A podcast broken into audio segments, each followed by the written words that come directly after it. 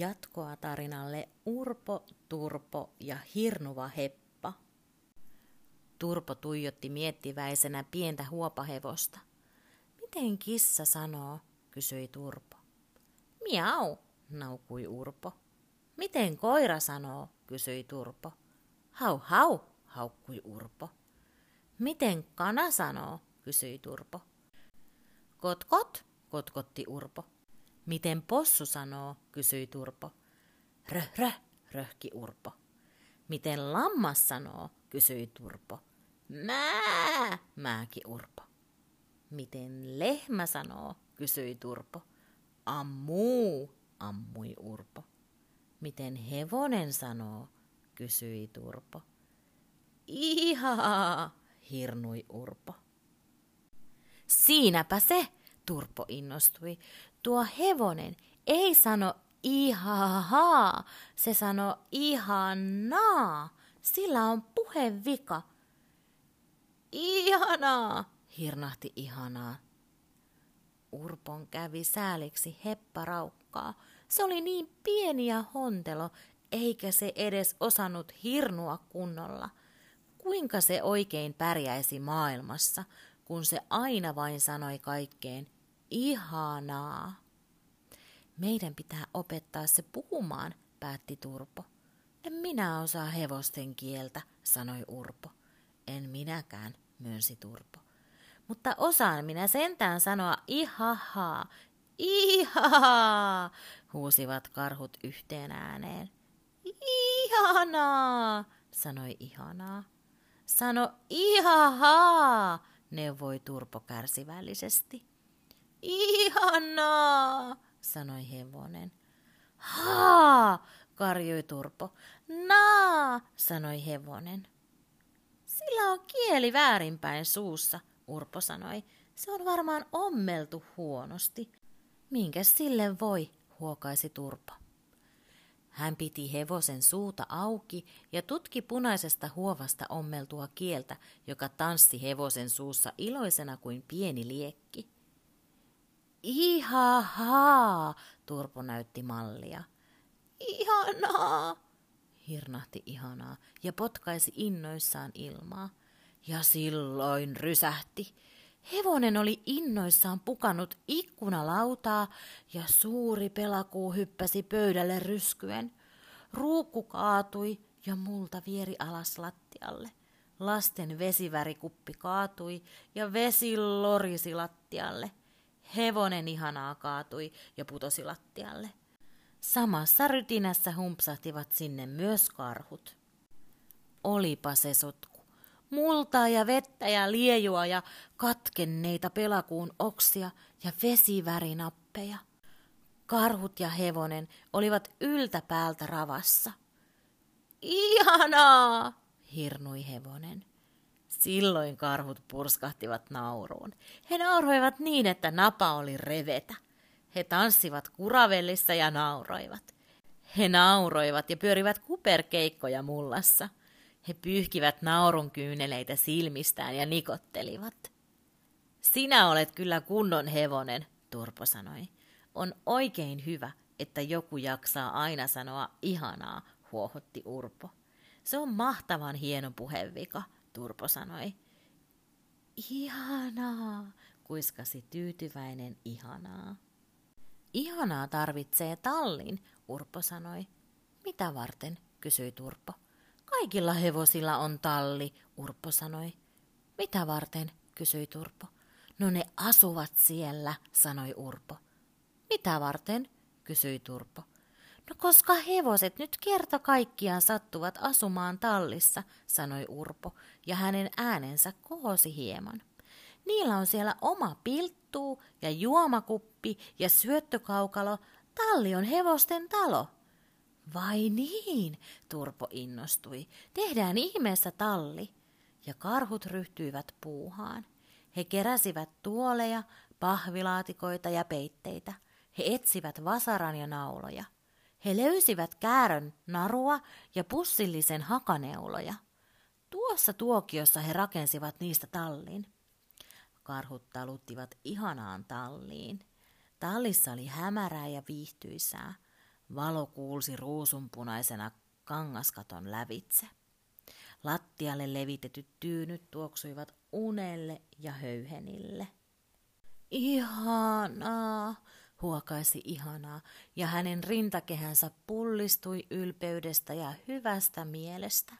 Hänellä oli nyt oma talli, hän oli nyt oikea hevonen.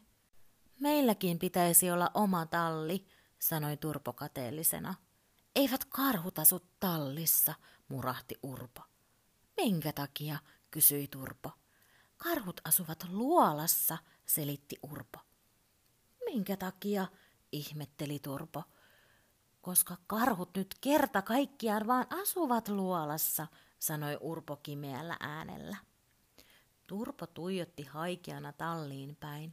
Ihanasta näkyi vain sininen takamus ja innokkaana huiskiva häntä. Minä haluan luolan, päätti Turpo. Sitten Turpo haki tyynyjä, laudankappaleita, kauniita kiviä ja simpukankuoria ja alkoi rakentaa niistä itselleen luolaa. Turpon luolasta tuli hieno. Urpo huomasi, että hänenkin teki mieli luolaa, ja pian Urpollekin oli noussut synkkä, louhikkoinen karhunluola. Se oli tehty päivän peitteistä ja rakennuspalikoista. Sitten he rakensivat itselleen liiterin, jossa voi askarella, musiikkihuoneen, jossa voi kuunnella korvalappustereoita ja tornin, jossa voi istua yksin miettimässä. Sitten he rakensivat vielä saunan kylpemistä varten ja huvimajan, jossa voi istuskella saunan jälkeen. Kun kaikki oli valmista, kumpikin karhu ryömi luolaansa lepäämään. Oma luola se vasta on jotakin, turpotuumi. Hän oli pehmustanut luolan lasten villasukilla.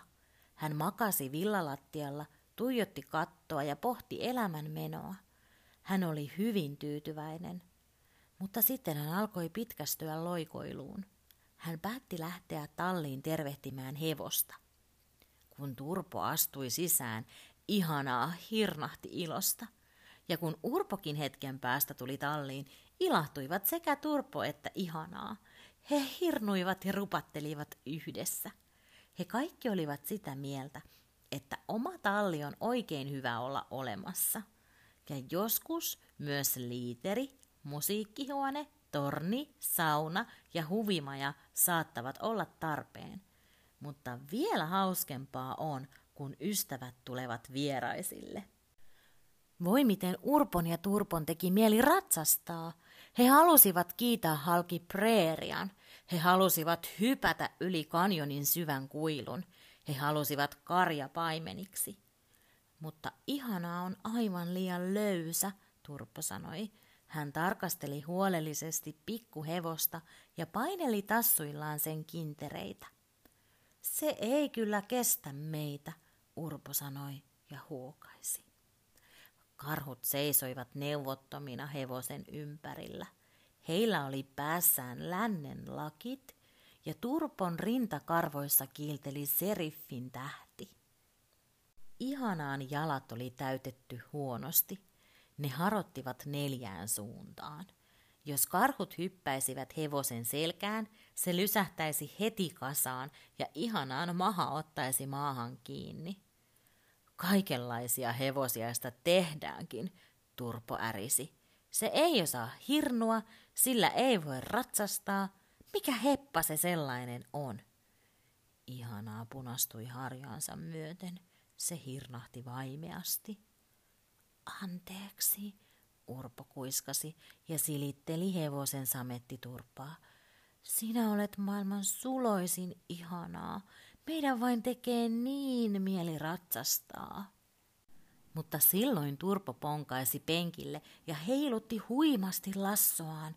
Jipii! Turpo karjui riemuissaan. Minä keksin! Turpo puhkui auki pojan uuden värikynälaatikon. Hän otti sieltä neljä pitkää, hyvin teroitettua värikynää ja pudotti ne Urpon syliin. Sitten hän pätki lassonsa kahdeksaan osaan ja alkoi sitoa värikyniä ihanaan jalkojen tueksi. Tehdään sinulle tukikepit, Urpo selitti hevoselle ja sitoi punaisen värikynän tukevasti ihanaan oikeaan etujalkaan kiinni. Silloin Urpokin ymmärsi.